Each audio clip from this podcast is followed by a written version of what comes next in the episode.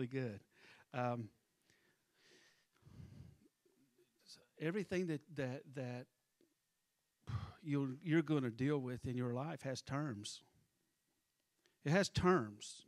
In other words, the terms of this is this this is how this will be carried out in your life. It it tells you, you know, you get a diagnosis. It has terms that come with that. But as a child of God, you've got terms too, and they're His terms. So you can either deal with an, a situation on its terms, or you can deal with it in His terms. In His terms come with peace that passes all of that if you'll let it. Amen? Amen. So after after what you just said, I could just let them go. That was that was a message. And Ryan, what you said will preach, but I'm not letting you go. So turn in your Bible to Matthew chapter 11, 28 through 30. I just I do want to reflect last week. If you when when I when I had my mother up here here and I did an interview with her, and I was trying to graciously for her sake, even though she was going to forget it, help you understand why I was saying that that was a moment in time is because she has dementia. And she can remember wonderful things from the past. Billy, she can remember your mother like that. But she'll leave out of here with all of that that happened last week, going down the road and be like, Where are we going? Have no idea that all of that took place. So I, I just wanted you to know and as I, I, I, use that to correlate the prayers that you have for your children that are stored up inside of you, believe me, or that are, that are stored up in vessels in heaven, that God has all your prayers and He can bring them back at the appointed time. Amen. But um, that was special having her. I, I heard a lot of kind words after having her. And um, I just wanted, honestly, I just wanted to share my mom with y'all. Uh, she's just, uh, that's who she is all my life. And uh, so I was grateful for that. And I don't know how, how often I will be able to tap into that, but I knew that that was a chance that, that it, it, I would at least be remiss if we didn't get to do that. But um, if you'll turn to Matthew chapter 11, um, there was an invitation that, that Jesus gave to Peter in the middle of a storm. And Peter was surrounded by believers. They were all Jesus' disciple at the time. And I know you remember the story is when, when, when Peter walked on water, but before he walked on water, he answered Jesus' invitation. And Jesus gave him a one word invitation, and that word was to come. That's all he, he simply said to him. He said, Come. That is still a powerful word in the kingdom of God. There are many, many, many thousands and thousands of people that were saved after a message from the great Dr. Billy Graham, the, the late great Dr. Billy Graham, who at the end of all of his messages would have um, uh, George Beverly Shea, is that right? Have him sing um, that, that the, the song, the invitation, I come just as I am. What's the name of the song? Just as I am, without one plea, but that thy blood was shed for me, and that thou bidst me come to thee. O Lamb of God, I come. I come. I'm kind of impressed with my memory right there. Sometimes you do things in faith, and that was a step of faith. I promise you. But but the, the, the invitation to come is always there from Jesus. And with every invitation from Him, there's an exchange that is supposed to take place if you'll allow it. He certainly comes prepared to exchange. Are we willing to exchange? Are we willing to let go of this to get that which He has for us? Yeah, my, my mind goes to several places. It goes to that story about the pearls, Christine. It goes to a story about the, the, the jewelry in the fine case. But there's always an exchange I don't, I don't want to, uh, to go too far off of that. Let me read this to you Matthew 11, 28 through 30. Come to me, all you who labor and are heavy laden, and I will give you rest. Take my yoke upon you and learn from me, for I am gentle and lowly in heart, and you will find rest for your souls. For my yoke is easy and my burden is light. That's, that's Jesus' words there, by the way. What, what, an, what an amazing thing for him to say. And what an amazing invitation to come. That, that's a standing invitation. There are probably friends that, that, that um, come by every now and again, and you tell them you've got a standing invitation. You know, you got some people that'll just drop in on you, but you got others that they got a standing invitation to come. And I'm sure you're gracious. You're just hoping that they're not too hungry because you only got four pieces of chicken and you were planning on two of them yourself, right? Come, come to me. Come to me. Come to me. Come. He's not just saying, come over here. He's saying, come to me. Come to who He is. Come to everything that embodies who He is. And that invitation right there is already greater than anything we can expect. And anything that we could desire. It's already greater. It's already more great than anything that you could give in exchange. You're going to get so much more than the little that you're going to give. And as you come, you're going to get so much more. Come unto me, all you who labor. That word labor, I've got several words that I want to go through with this, but labor simply means this to grow. It's interpreted as this, and, and, it's um, the Greek word. The Greek word for this one. So I sound smart today. To labor is to grow tired with toil. Not just I woke up tired today, to grow tired with toil. That means I've been working or so, I've been working something or something's been working me. Because it can go both ways, can it? With toil. You, you, you know the, the song, through many dangers, toils, and snares. That means stuff, expected stuff, unexpected stuff, toils. Y'all know what toils are, right? No, nobody really has to explain to you what it is. But it means to grow tired with a toil. And if it's a true toil, you'll grow tired with it. If it's just a little nag, it'll come, it'll go, and you'll have a pain, and you'll forget about that pain in a little while. You'll be like, oh, it doesn't hurt anymore. Has that ever happened to you? Oh, something hurts, and then all of a sudden it didn't hurt, and, and you're sitting there watching TV a little bit later, you realize, hey, that, that doesn't even hurt anymore. If you remember it at all. My wife has looked at me several times over the last few weeks and said, with tears in her eyes, I'm so tired of hurting. That's toil. That's toil. I'm so tired of this. I'm tired of this all the way down to the soul level. You ever got tired of something down to the soul level?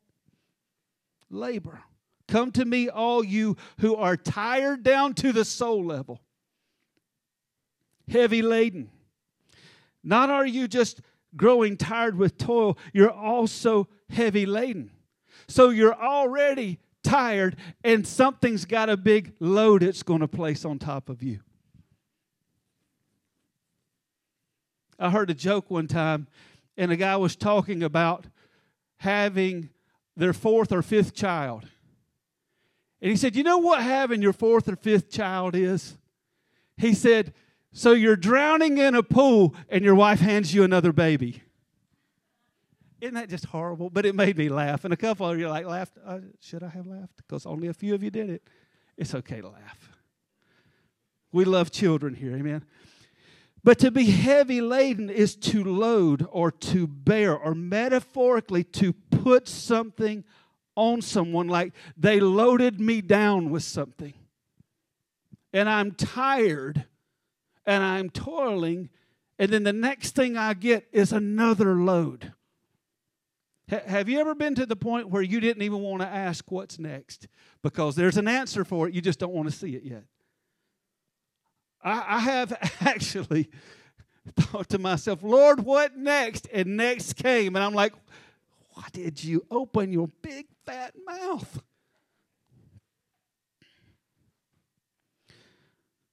Heavy laden with burdensome. But, but, but here, here, here's what the true definition, this is what the interpretation, this is what the Greek word for that meant in this. It's to be heavy laden. So what they were saying was, we're already tired. We're already toiled. And this is how it how it plays in on all of us like it played in on all of them. Because this heavy laden had to do with as if your daily load was not enough. This is what was being loaded down on them. The burdensome requirements of the Mosaic laws of tradition and the consciousness of sin. Let me tell you, before the Mosaic laws, the consciousness of sin should be on top of that. Because let me tell you about what the Mosaic laws were. They were, some say 612, some say 613 rules. Have you ever heard of the curse of the law? The curse of the law was this out of 612 or 613 laws, however you interpret it, nobody could keep it. That was the curse of the law. It was things for your flesh to obey. It was things for your mind to obey. It was a lot of things for you to be. It was so much that they that, that they interpreted it like this. Jesus was was telling them this. And and Jesus, you're going to find out, he was surrounded by people that were coming out of an old belief system and surrounded by other people that all they knew was the old belief system. And they had the scribes, the Pharisees, the Sadducees. All of them were there to wait their turn in line to question Jesus for. Uh, let me let me trap you with this one, Jesus. Let, let, let, me lay a snare for you, Jesus. Let, let, let me bind you up, and, and, and I'm smart enough to hit you with a question in front of everybody. It's going to throw you. And Jesus answered all of their questions to the point of embarrassment that the scripture I'm getting ready to leave you, uh, share with you, shows that from that point on, Jesus shut them up so bad. From that point on, nobody asked him another question from that point on. He was on his way to the cross. But here's the one thing that you know that Jesus will shut up is a religious spirit. Because a religious spirit is not a spirit of Christ. It's a spirit of religion. It's a spirit of religion is doing things. You can be religious about watching football on Sunday afternoons. It's what I do every Sunday afternoon. I watch I watch football religiously. It doesn't mean I watch football and read my Bible as I'm watching football. Go, hallelujah. Go, hallelujah. Go, praise the Lord. It doesn't mean that at all. It means what I do is this, and I do it religiously, right?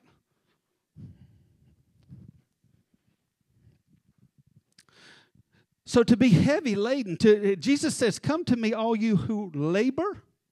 Or you're grown tired with toil, and then they're heaping these religious requirements on top of you. Rules from a child. From childhood, rules are a struggle.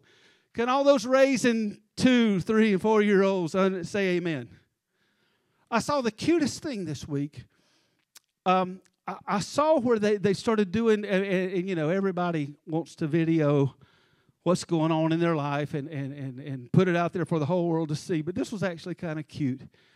It was um, they got this thing, I don't know exactly what it's called, but it's, it's, it's like a candy test.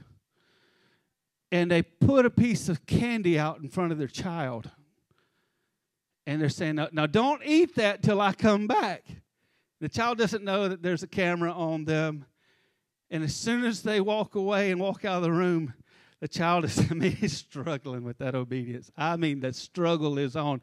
And one kid's looking at a candy bar and he's, He's like, I'm not, and he starts talking. I'm not going to eat it. I'm, I'm not going to eat this. I will not. I can't even touch it. He's talking like, I mean, he's reasoning it out. He's like, I can't even touch you. I can't even touch you. I can't even touch it. And then he goes, I can't even touch you. I can't even touch you. And in about a minute, it's only lasts about 45 seconds to a minute. And, and the parent comes, because you can't test them that long. Come on now. You got to be reasonable about it. Let me tell you this, two parents. Don't put your child in timeout for 30 minutes and they're 18 months old. they ain't going to understand that. You got to give you you got to give, you know, it's got to fit the crime. The punishment's got to fit the crime, right? The little criminals, you know what I'm talking about. So I'm making y'all laugh so I can massage this one in on you. Same thing your sitcom does, by the way. Watch out what you're watching. They, they, they massaging stuff in on you. Every time you laugh about it, they're massaging it in on you. Make no mistake. So I'm going to turn the tactic. But, uh, but the mom finally comes back in and she said, their first thing is, Did you touch it? He said, No. She said, Then you can have it. He's like, and he, it looked like he was touching a piece of heaven when he got that Snicker bar. But there were three little children, a little girl, and two boys. And their little treat was just one marshmallow. I was like, come on, mom and dad, that's like El Cheapo. You get a bag of them things for like a dollar. Come on. I like, but but these kids, for whatever reason, that sugar and that marshmallow meant a lot to them because they were looking at it, and, and, and the mom was like, You cannot eat these till I come back. Little girl, little brother, little brother. And as soon as she walked out of the room, the two boys, they did just like as soon as she left, they did us like. They looked at each other like, and they looked down at it, looked down at it. But the little girl, as soon as the mom looked, she, she was looking at the marshmallow. As soon as the mom left, as soon as the mom left, and she goes, and the boys looked at each other, and they're look, like looking at her. And then she did this. She finished her marshmallow without missing a beat. She reached over and grabbed his and And then you can tell he's getting ready to cry. Like he's getting all ugly faced. And so, you know, kids are cute till they start to cry and they get ugly real quick. And then that was the end of it. But it, it made me think how hard it is for us to follow rules, especially you cute little girls. I mean, y'all ain't getting by. We see how y'all are. Told you my sister was here, one girl, four boys, and I said she's tough as, as we can be. And the only reason I'm tough is because she did stuff like that to me. But the first thing they did was try to figure out how we can survive this temptation. And then we can finally get the reward.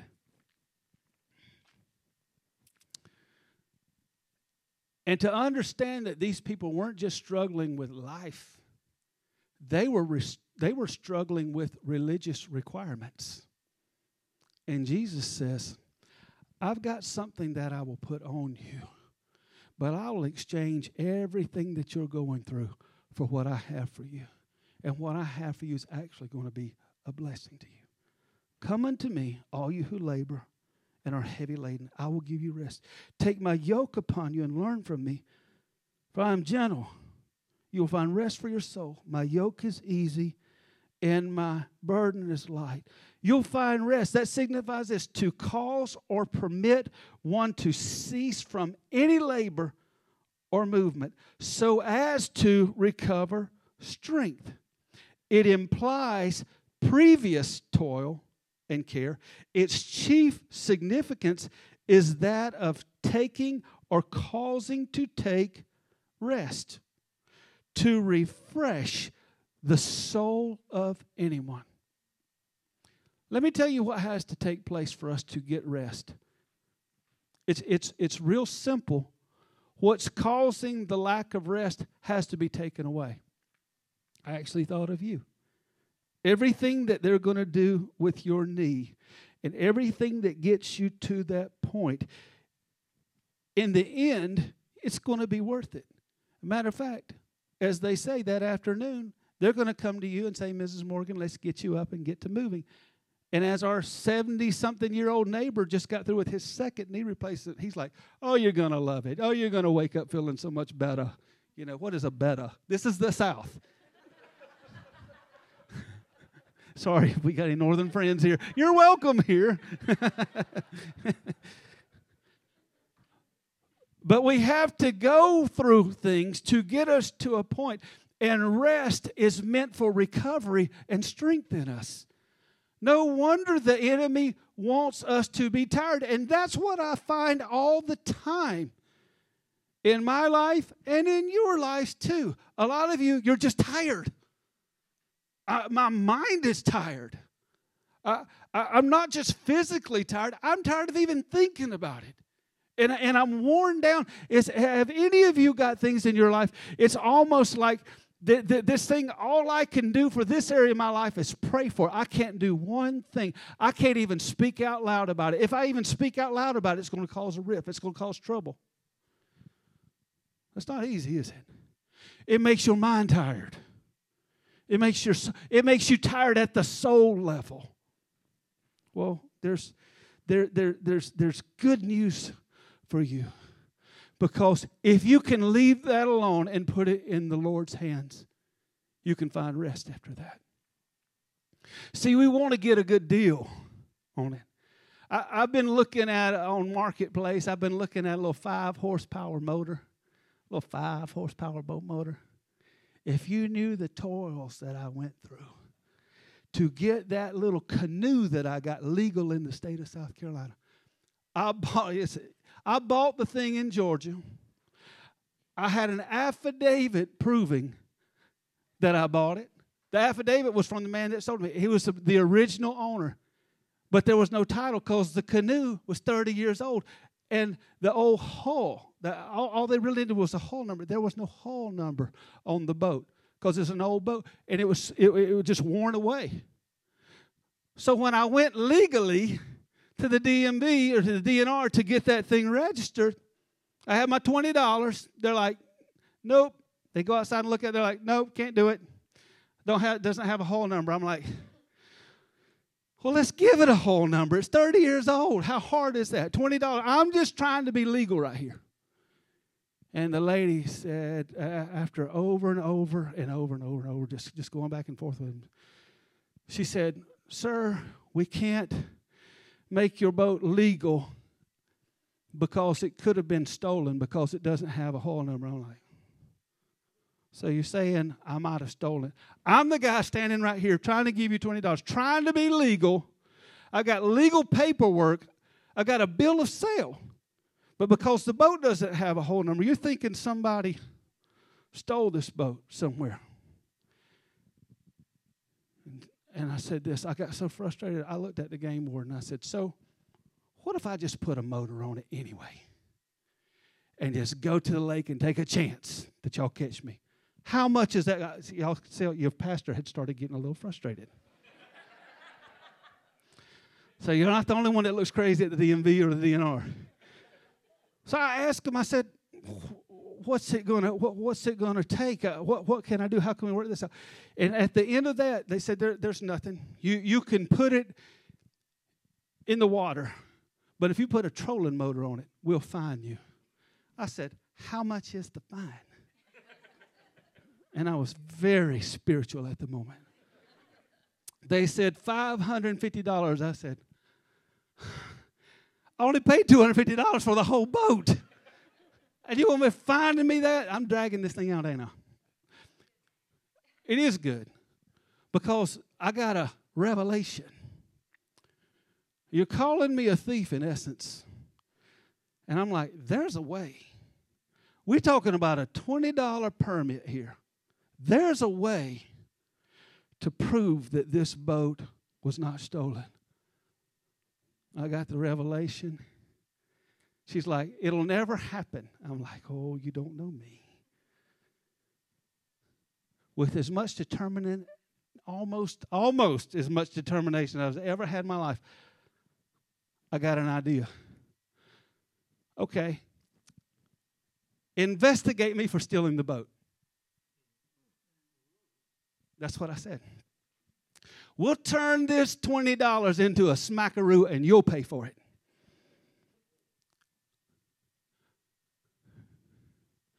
They had to send me home with my canoe, send an officer from Columbia, South Carolina, to my residence, investigate me, investigate my boat, look at all the paperwork, And I enjoy, I've never enjoyed myself more in front of law enforcement. And I looked at him I said, Is this as ridiculous to you as it is to me? Because he realized, and he was like, Sir, I know, I'm sorry, blah, blah. I said, I, and it's not your fault, but why am I being penalized for this? This is a $20 matter. And now they've had to pay you to come from Columbia, pay whatever you make an hour, pay for the boat. All this process is going to, and at the end of the day, I'm going to get my certificate. And he was writing me out a temporary one as we talked. He's like, You're legal from this point on. Where do you think I wanted to go?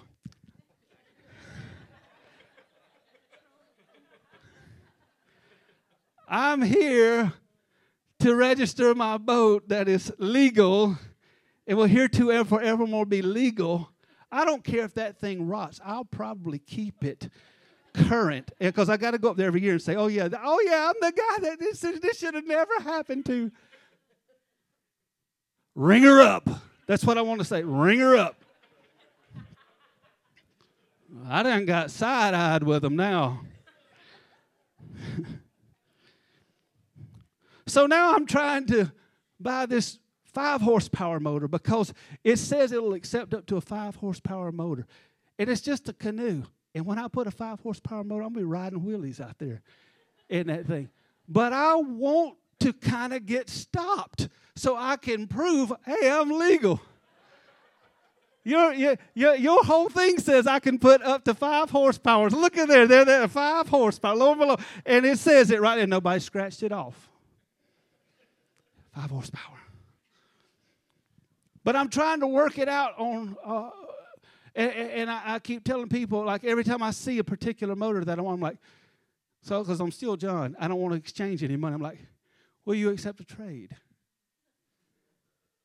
And what the response I get? You saw one of them. They say four question mark. So everybody now, from this point, is trying to see who's got the best angle on making a deal on something. I said all that to say this we approach God wondering what kind of deal I'm going to get. How much is this going to cost me? At the end of the at the end of the day, is your blessing going to turn around and curse me? It, it, can, can, can I trust this blessing? Or is this something that you're going to give me for a little while and then you're going to take it away? And I'll be wishing that you had never even done anything. We hold God in a crazy amount of contempt when he's saying, I've got an exchange for you. And my exchange rate is not like anything else in the world that you would have to exchange for. My yoke. His yoke was to contrast the commands of Christ versus the commands of the Pharisees. What you're trying to put on the people, I'm not trying to put on the people. Let me read you real quick Matthew 22, verse 34 through 40. And this is where Jesus had just burnt them up. He gets a hold of the Sadducees and they ask for it because he's, he's just teaching people, but the Sadducees spoke up. And they, they said, they said to trip him up, they said this. They said, uh, We'll get him. Uh, about this thing about paying tribute to Caesar. Uh, how you feel about that, Mr. Jesus? And he said, pull out one of your coins. He said, Who, whose image do you see? Remember that story? Whose image do you see? Render to Caesar what belongs to Caesar, and render unto God what belongs to God. You know what the rest of that story is? The, the, the, the, the inscription on the coin was an image of Caesar but you know what image is on you? You're made in His image. What does He want from you? All of you. Render unto God what belongs to God. So He shut them down. In verse 34, it says this. Oh, in verse 33, it ends up with this. When the multitudes heard this, they were astonished at his teaching. We ain't heard anything like this. In verse 34, but when the, the Pharisees heard that he had silenced the Sadducees, they gathered together. See, the enemy's not as smart as you make him out to be. If he shut them down, He's about to shut the Pharisees down too. One of them, a lawyer,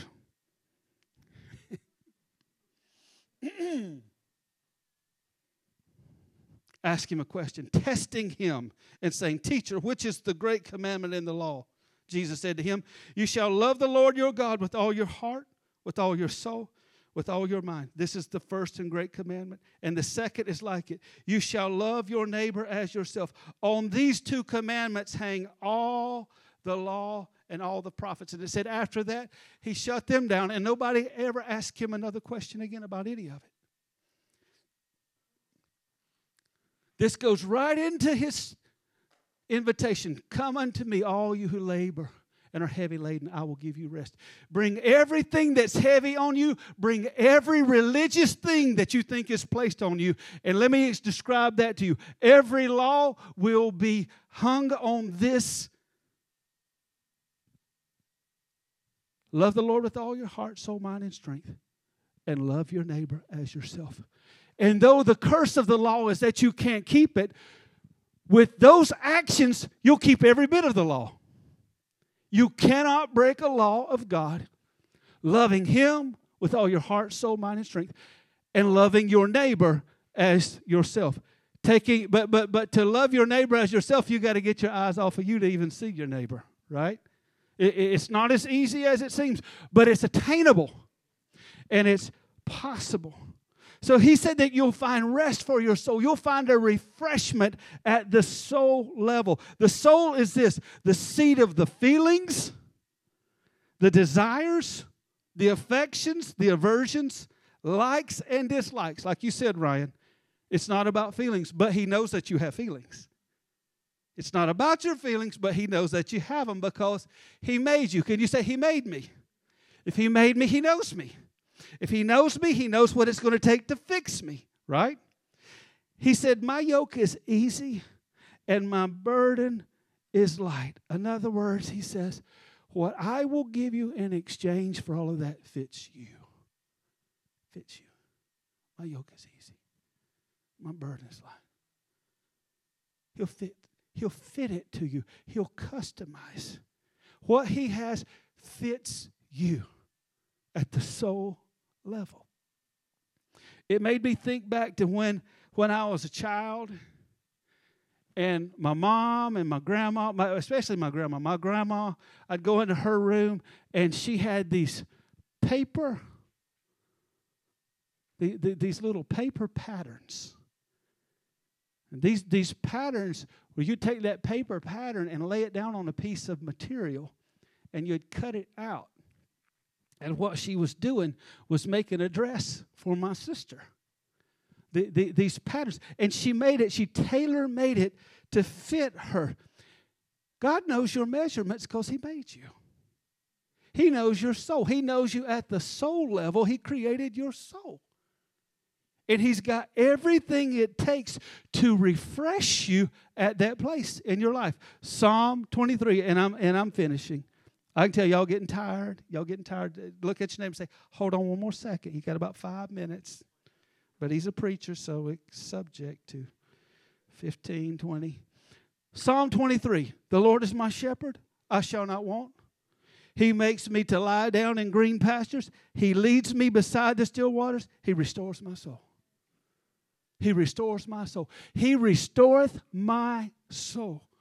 There, there are scriptures that I looked up that I could have given you in the in the New Testament. I, I couldn't find one that was any better. It was just as good, but but but that encapsulated it right there. He restores my soul. You know what that literally means? It means he makes my mind not tired anymore. The exchange when I come to him, he will make my mind not tired anymore. To somebody who's tired in your mind, you're tired at the soul level, He's got an exchange for you. In exchange, just simply in exchange for you being led by Him. Let me promise you one thing you're being led somehow. Either you're leading you, or He's leading you, or He's leading you. You're getting led somewhere. the deception would be to think that you're not being led. Because the only way for you to not be uh, to be truthful about you not being led is to be following Him, and that's where you'll find a place of satisfaction and truth. Here, here's the exchange. According to Psalm 23, I will exchange everything that I've been for a place of no want, a place of rest and restoration, a place of no fear, a place of peace a place of protection, a place of comfort, a place of provision, a place where I am accompanied by goodness and mercy all the days of my life, a place of anointing, a place of never enough, a place that I don't ever have to leave and that I can always return to. Versus if I'm not led, I'm to a place where I can never have enough. I will always want, I will always be restless. I will always have unresolved issues in my life. I will always be be fearful. I will never have peace. I will always be exposed to anything the world wants to throw at me. I will experience loneliness, emptiness, and I will always be at a place where I'm uncomfortable. I will experience lack, and that there will never be enough. And it doesn't matter where I go, I'll get treated the same way wherever I go. Wherever I go, I'll get treated the same way. Because no one can cover you like Him. No one can give you the peace that passes all understanding. No one like Him.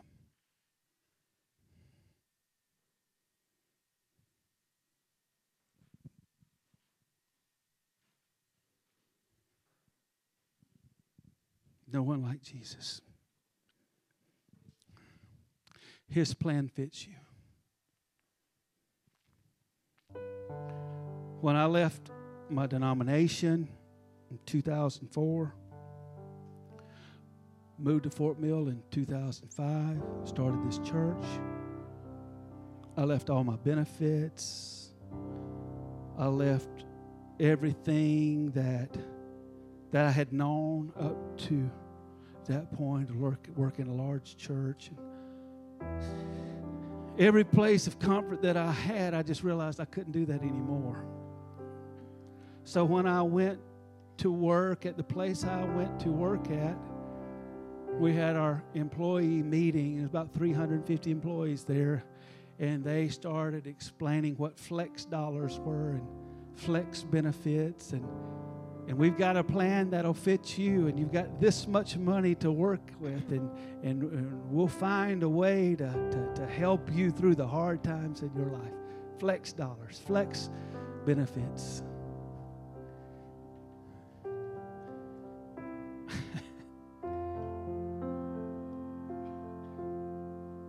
You mentioned a time in our life that spanned 20 years with our daughter Kinsey, but there were years when we were doing inner city ministry in Greenville, South Carolina, we had no insurance. We did have bills. I've never experienced the goodness of the Lord like we experienced. Trusting Him.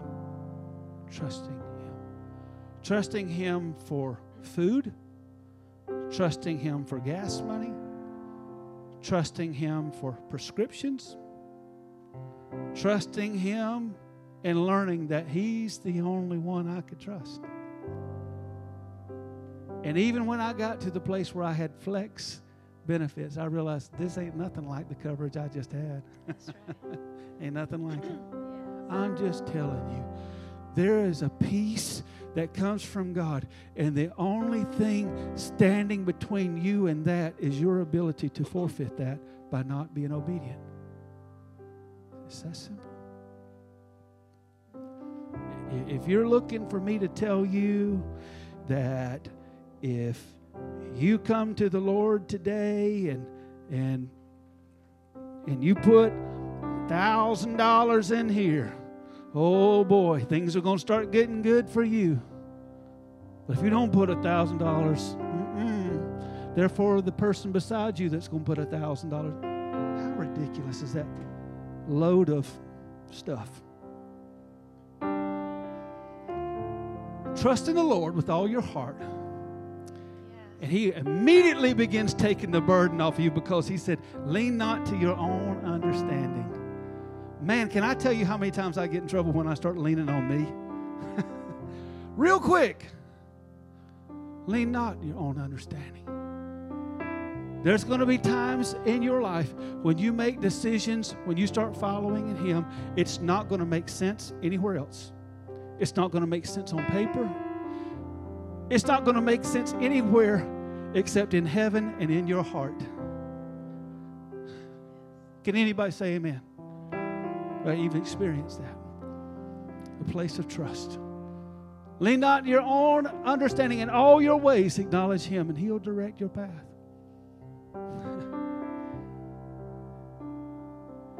I'm not wearing my glasses right now, so I can't look at anybody perfectly. But when I said He'll direct your path, I saw little nods. I saw little blurry nods going up and down like this. He'll direct your path. He'll direct your path. He will direct your path. That's better than any Google map or any Rand McNally or any GPS you can come up with. He'll direct your path. You know when that'll get good to you is when you learn to obey His leading.